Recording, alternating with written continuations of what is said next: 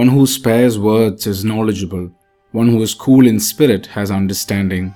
Proverbs 17:27. It's always frustrating and at times hurtful for me when people who are so close to me do not seem to understand my feelings or my perspectives. It's easy for me to expect them to understand or adjust according to my mood, but then I forget something crucial that they are human too, that they too have similar feelings and emotions. It's such a challenge for me to not expect another person to behave the way I want them to, but instead to accept them the way they are. Yes, I may be going through something stressful. Doesn't mean that the people around me should automatically detect something is wrong and come and comfort me. I may be hurt, but the other person may also be hurt just as much. I may be exhausted, but the other person may really be in need of my help.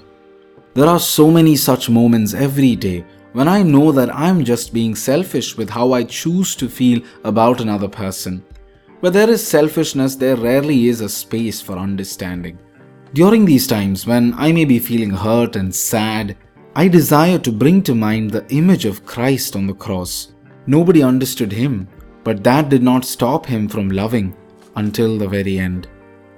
In Jesus' name, I pray that each one of us may continually remember that God knows us and loves us for who we are, not what we may be.